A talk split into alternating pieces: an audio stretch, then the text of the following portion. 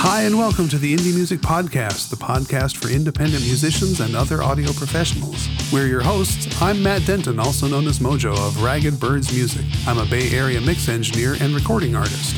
And Douglas Reynolds of Resonance Mastering, a mastering engineer in Bloomington, Illinois. Welcome to Indie Music Podcast, episode 233. Tonight, Matt and Doug get together and talk about the sound of an engineer. This includes discussion of ear over gear, what aspects are instrumental to an engineer's sound, and thoughts on why we choose specific plugins and gear. Enjoy the show. Hey, man. Hey, man. Ooh, new profile pic. Yeah, I was tired of my other one being so small. I don't know why it was so small. And I couldn't find the original, so I just changed it altogether. How you doing, man? Good. Let me turn my uh, volume down a little bit. You are hot. I am hot. Oh, my recording, yes. My vocals are hot.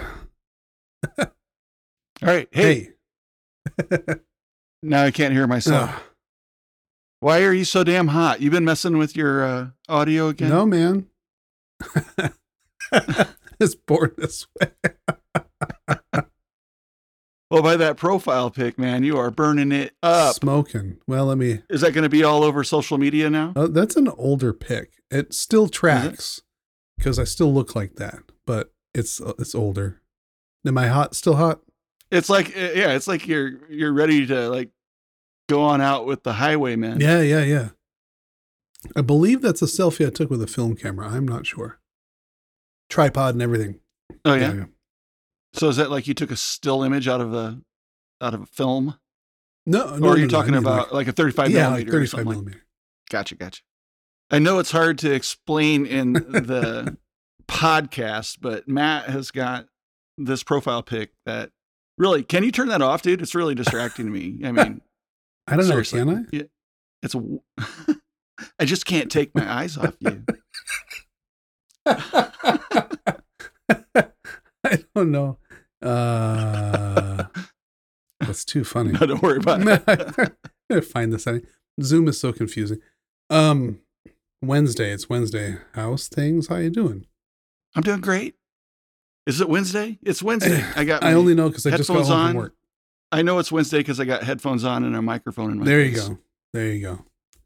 Some people, it's the bottle that they're drinking, but for me, it's the headphones and the mic thing. So Yeah, for me, yeah, kombucha. That's what's in my bottle right now. ice water, filtered. That's probably a better idea. A little less, mm, a little less throat coat. Anywho, So we just came off a couple of great shows. We had those interviews, so this was guaranteed not to be great. and yeah, yeah, and so this is the anticlimactic part where it's just Matt and I. yep. No cool interviews, just the two of But us. But I think we got a cool topic tonight. I do too. I'm glad you suggested it, and I think I know why you suggested it. But you can you can well, yeah. what it is. w- w- I mean, we were having a conversation on plugins, which was the impetus of which was the the BX sale that's going on. right. Plugin Alliance having a big sale today. It's probably ending in a couple hours. Um, to help support Brainworx, whose studio got flooded, Yep. which we mentioned in a previous podcast. And if you recall from about three podcasts back, I was talking about how I intend to delete all the plugins that I Yeah. don't use. I was wondering if you were going to mention that again. Like this could be one of those things that you pretend like you forgot you said, or or I haven't really- actually done it. I was going to say, did you really follow through? Because I'm tempted. No, I just no. I'm looking for a window of opportunity to just focus on like machine maintenance and cleaning out files and yeah, stuff like that. So that going to take care stuff takes a lot longer than you expect. It could end up taking like a whole Saturday or even a whole weekend sometimes. yeah, I haven't had that. But yeah, we But were yeah, and- we were talking yesterday because we were both kind of like we got the sale email, we're browsing the sale, we're going back and forth on on Slack going, I don't know, what would you buy? I don't know, what would you buy? Well, I like this and I like that and I use this and I use that and I mean, I ended up and part of it was procrastination. I I can always tell when I get really like weirdly productive in this kind of way, it's probably because I'm procrastinating. But um I'm like, I'm like, okay, I'm, I'm gonna allow myself to buy one plugin. I have a voucher, basically a coupon, and it's on sale. And so I narrowed it down to like a top four I downloaded the demos, and then I did shootouts with existing plugins that I do have to see if if I already have those things in my arsenal and just hadn't used them yet, or if the new plugins would genuinely be uh, a, a nice addition to my to my toolkit. Yep. So it was that was like I spent a good portion of the morning doing that. um, and then I ended up But buying SPL Iron. oh, nice. Yeah, I was telling you, I like that one. Yeah, it's good. I have that one. It is in my uh, master bus. It's not always enabled, Mm-hmm. but it's one of those plugins that I um, that I do keep in there. And you know, and I've mentioned before, I have like uh, I don't really use templates. I have I have a template which is what I use to set up my initial session Mhm. but it doesn't have a chain or anything like that. I just have all the plugins that I use Right. ready to go, and they're all disabled, all in a default state, and um, and then depending on the material I'm working with is going to depend on what I actually choose to use. I see, but it's still kind of like a palette, right? Like a like a pre-selected, I'm sorry, say that again. like a pre-selected palette of tools, or like you know what I mean? Yeah. So I've got my palette. This is the palette I like to use. And and that as we were kind of talking about, you know, these plugins and stuff and and why to buy and things, you know, I got to thinking that um you know, I look at these things as tools and and they do things that solve problems.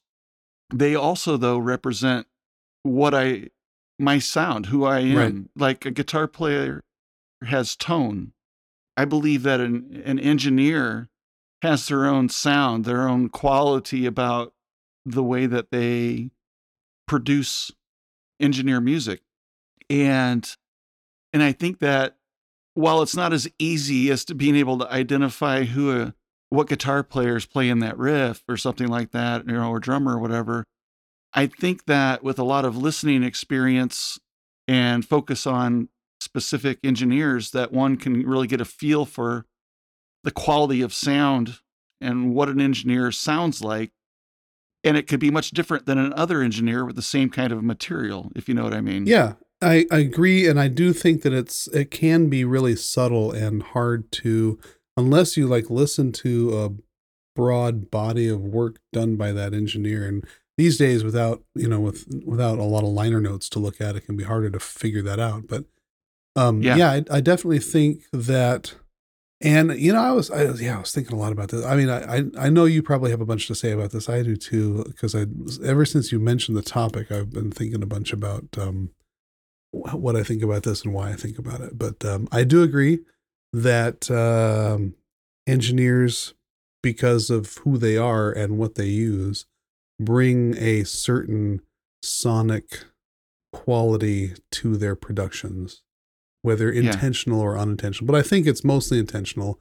But I even though, but I think that even though a lot of engineers will say, I try not to color the sound, I try not to make it sound like me, I try not to have a sound, I try to just let the artist shine. I think despite that, there's not really any way that they can't that they can completely remove themselves from the equation. No, and and the idea is, and that brings us back around to our discussion on on the plugins and BX sale and stuff like that, is that those choices and the tools that you use, the reason that you choose them is because you like how they sound, right? Right? Because of your taste. And I think it all Yeah, comes back to your of- taste. yeah.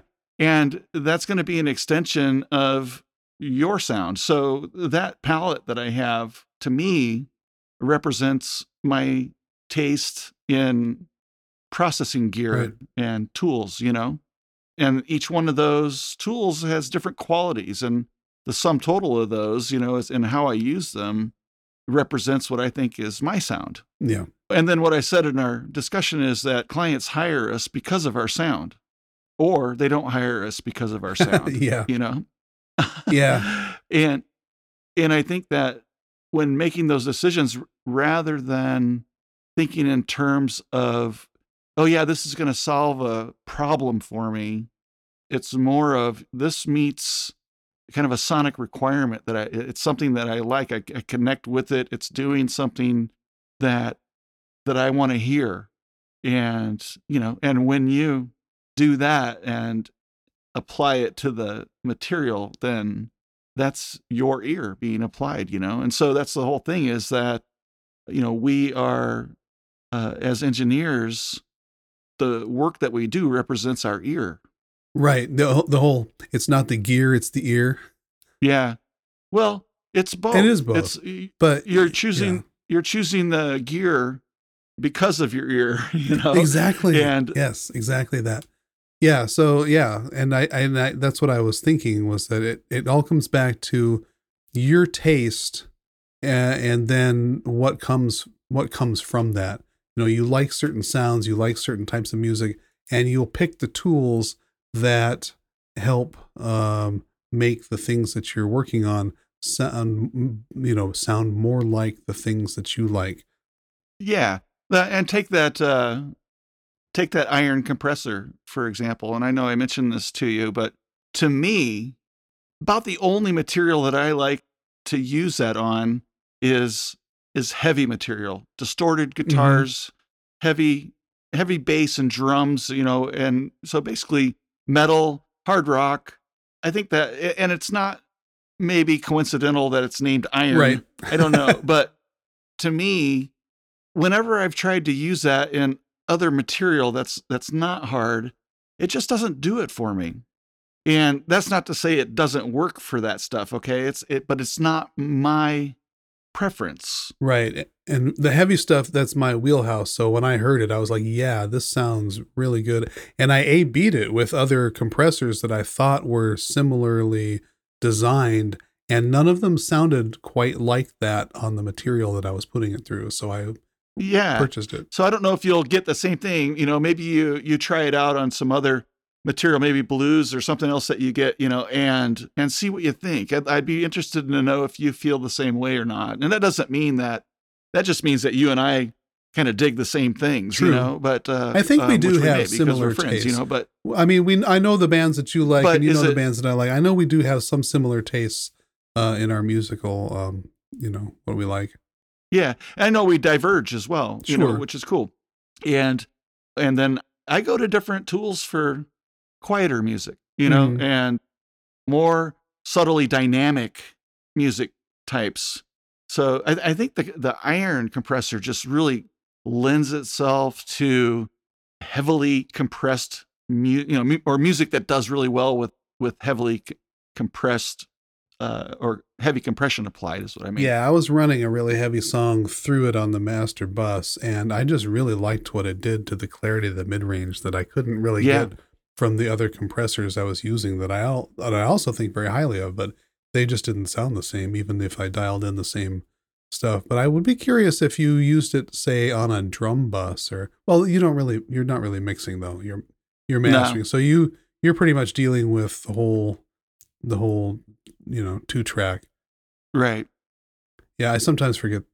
As I said before, they were they were talking about two completely different. Um, But yeah, see, I think it, I think it would shine on that. It might be overkill on on a, uh, you know, may, maybe really good probably on a drum bus, but I don't know how how well that would do or how practical that would be on a like a single like a snare track or something. Yeah, you know, no. I'm not sure. I'm pretty much 1176 on a snare, but Yeah, that, that makes more sense to me. But- yeah, but on a drum bus, I, I you know I like something that glues it all together, and I think I'm gonna try it. I'm gonna try it just for fun. Anyway, I'm glad I bought it. Um, I'm I'm still Yeah, got the other one in my wish list. The next time I get a voucher and it goes on sale, I'll get that that Bax that Baxandall EQ. It's just really Oh, yeah. subtle and musical and sweet. Yep, it is, and uh, it finds its way at the usually at the very beginning of uh, of my chain. I don't know why, um, but uh, I usually do correction before anything else, and but that Bax just seems to work really nicely before compression for some reason Oh, interesting. and and so I, I definitely I would play around with it and try it in different places, but uh, um, for some reason I always tend to gravitate with the Bax, you know, with high shelf and low shelf. Mhm. For whatever reason, it just the compression after that EQ just sort of you know then glues those shelves and the way that that's Oh, sounding okay. together for me, and I don't know, it just smooths it out a little bit. Where I feel like it's a little too aggressive after compression for some reason, maybe. I'll remember that because I, I am going to get it. I did I did AB it with uh, some stuff that I have, especially some uh, some of the newer uh, Slate stuff, and um, I can pretty much replicate the the use case for it, but maybe not the exact sound that it has. Um, so because of that, I decided that you know if I wanted to to do that, I could do it now with what I have, um, and have and get a similar effect.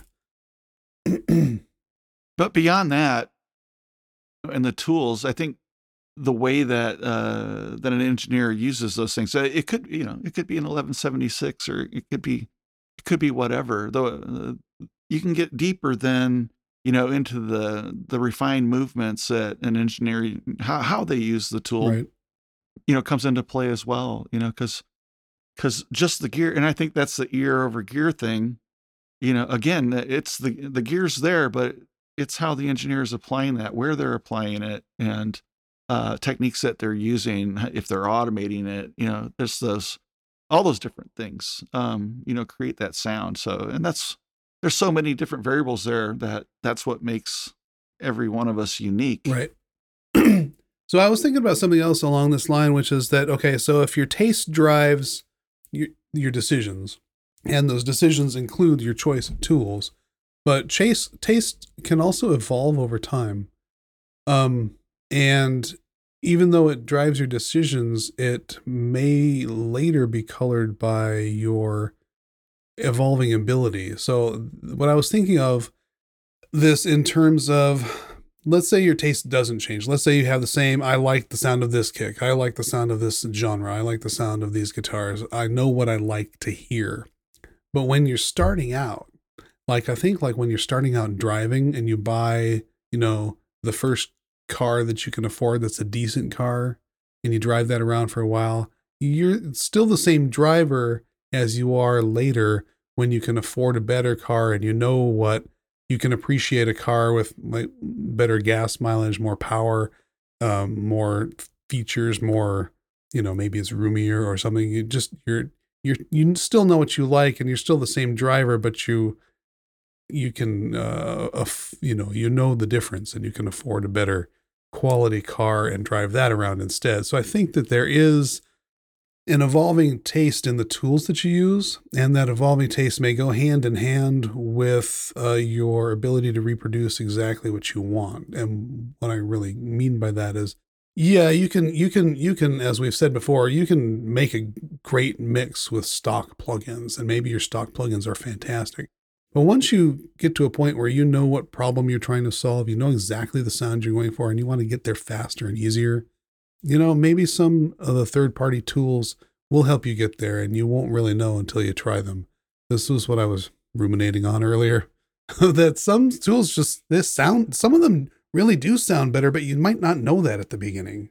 You know what I mean? Yeah. Well, there's evolving technology. That too. There's cha- there's changes in your ear as you grow older and you That have too. been listening longer. But let me let me ask you this: Consider a song Mhm. that you heard back in the '70s that that you just absolutely, I mean, it blew you away at that time. Yep. And how does that song make you feel today? Did your taste change and you no longer like that song? No, mostly I like the same songs as I liked as a kid. Pretty much. I, So I still listen to all that stuff. Yeah, so the stuff that you like, you know, it didn't really turn into stuff that you didn't like. You still continue to like it. Right. Yeah. I'm not For the most part. I'm sure there's instances. I mean, you know, there there was like Nickelback's first album was great until it wasn't cool mm, to Yeah. like him anymore. You know, true. but No, I'm I'm saying less that your taste changes over time, but your ability to get where you're going. Like like you can learn to appreciate, okay, I used to listen to the radio on a, you know, maybe a transistor radio or whatever, and I or a boombox, right?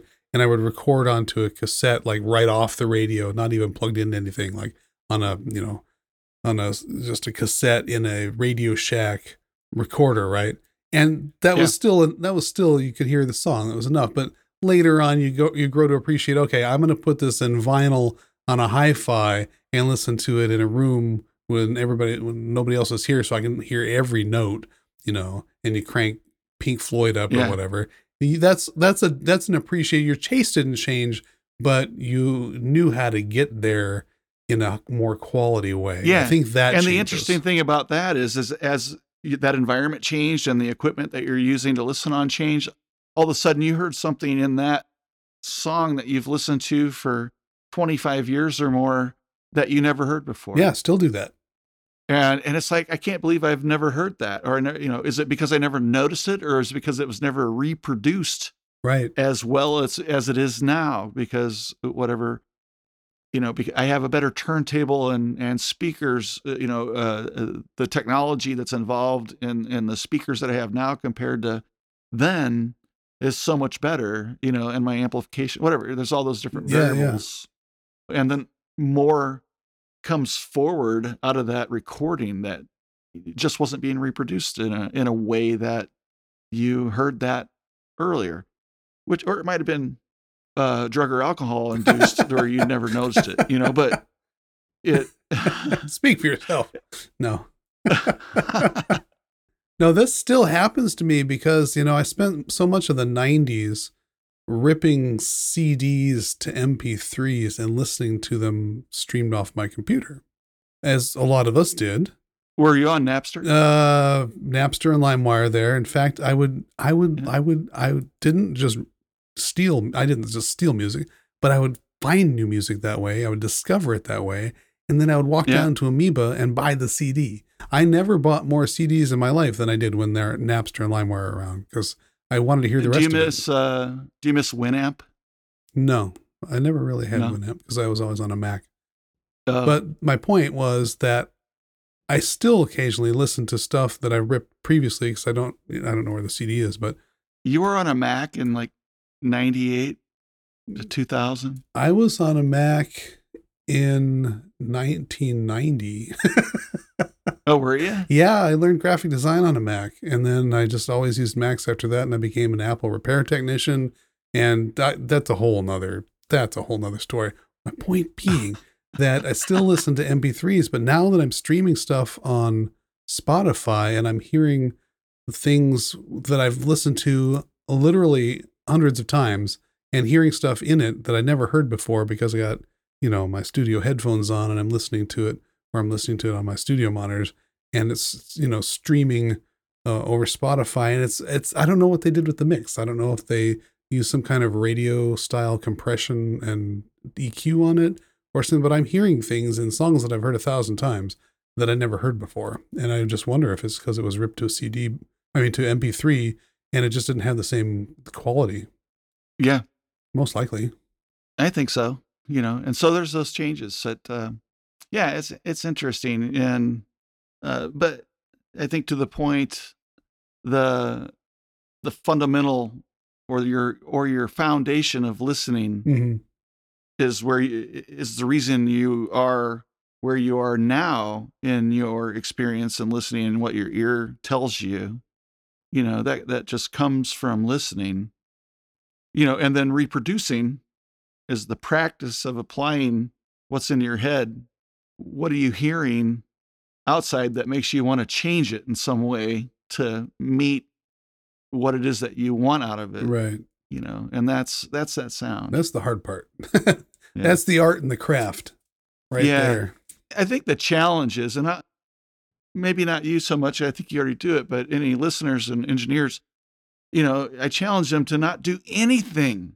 Just sit and hit the play button. that is hard. Stop. Stop and just listen, and then try to go through an entire production without just going. Let's let's play and see. I mean, which is fun to do. I like to do that too. I'm not saying it's bad. is fun. I have had to sit on my hands before. Don't Yeah. touch anything.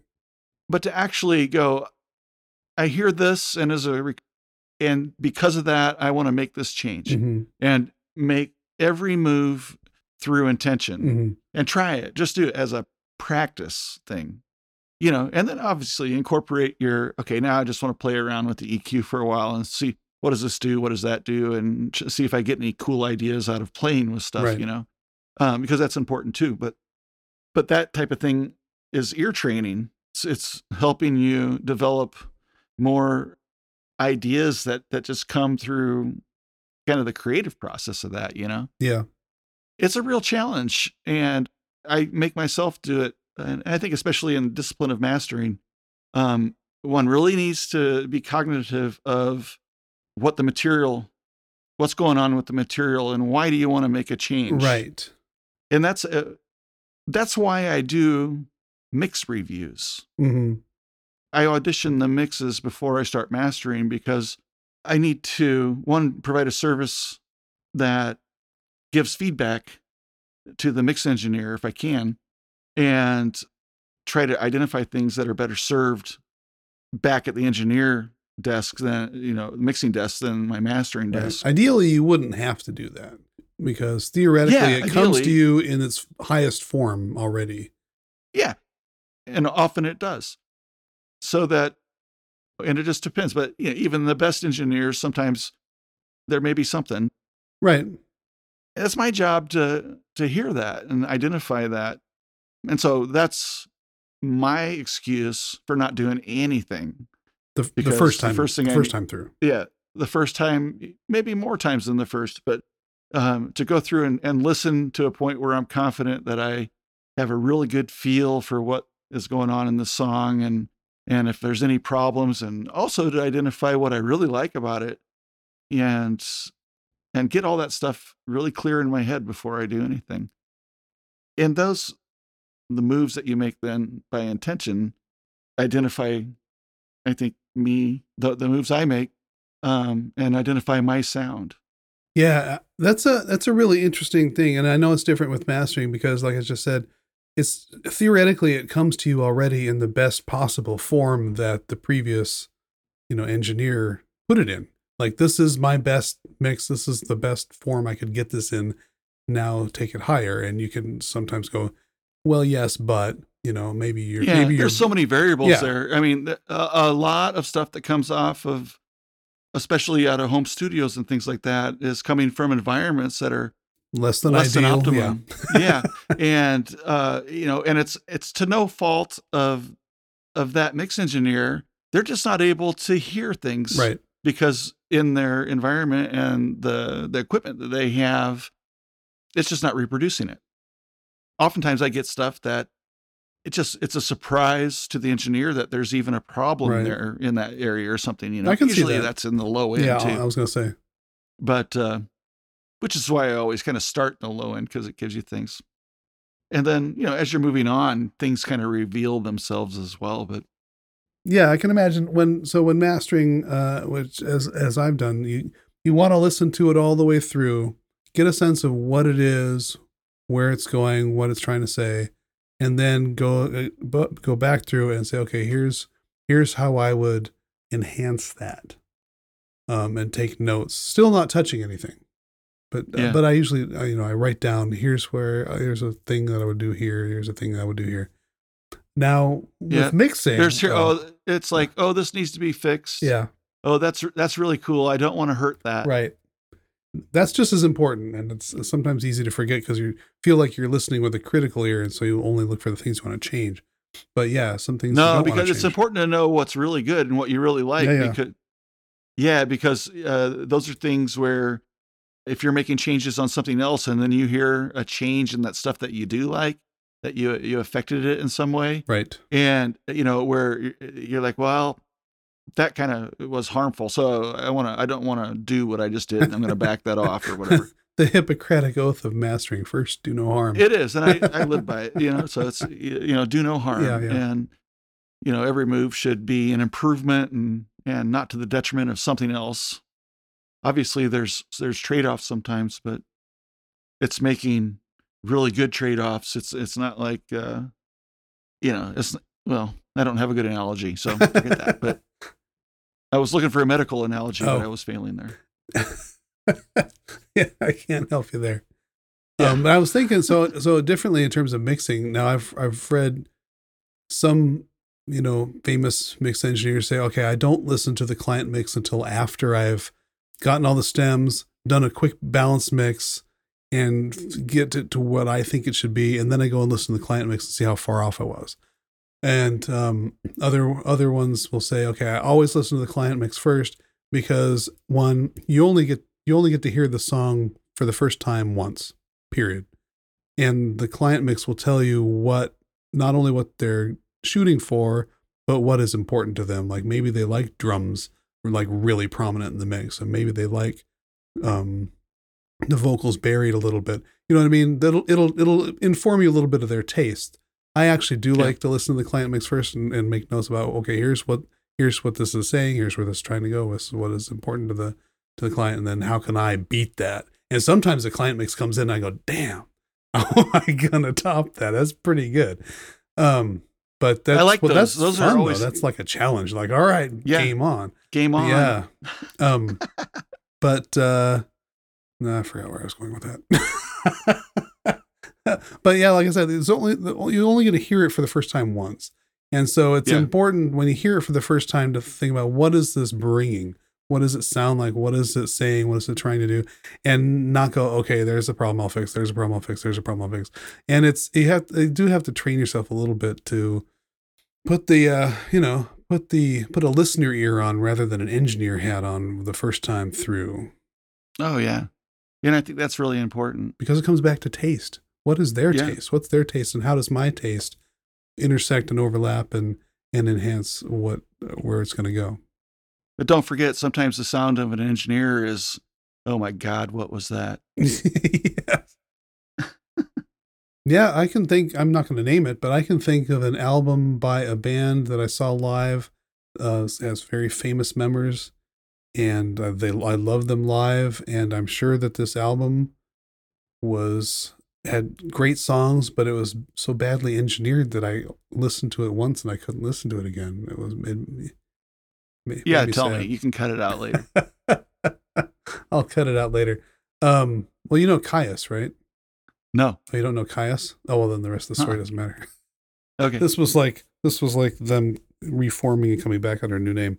But um, yeah, it's just like the mastering.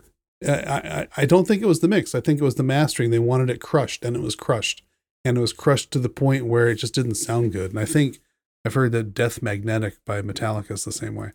Which Well, that's like the loudest. Isn't that the record for the the loudest production ever? One of yeah, I think it's I think it may have been, and the they had to redo it for vinyl obviously because that would not play on a vinyl record, and apparently yeah, there was only really one groove. Yeah, I mean, there's a, there is only one groove on an album, but this one was like really wide. Yeah. You know, so yeah. They, um yeah uh, everybody who heard it on vinyl. in fact, it just ran better. straight up the middle of the Exactly. album. It didn't really Zip. go around it. it was just a trough. It was like Yeah. there was the lead in part and then a trough and then the middle part. I Don't know. No. Um yeah, I don't- I've never I haven't listened to that one either cuz I just yeah. Anyway. So anyway, there you have it. man. That's the sound of an engineer. That's the sound of an engineer. Uh, it can it can make or break uh, uh, your songs, and so choose wisely, right? Well, like I said, that's why people hire us or not. Right. Our taste and uh, where and our examples of how we've applied that taste. Yeah. That leads me into like one thought, and maybe it's a passing thought here on the way out is that what does that mean in terms of producing to the client's ear?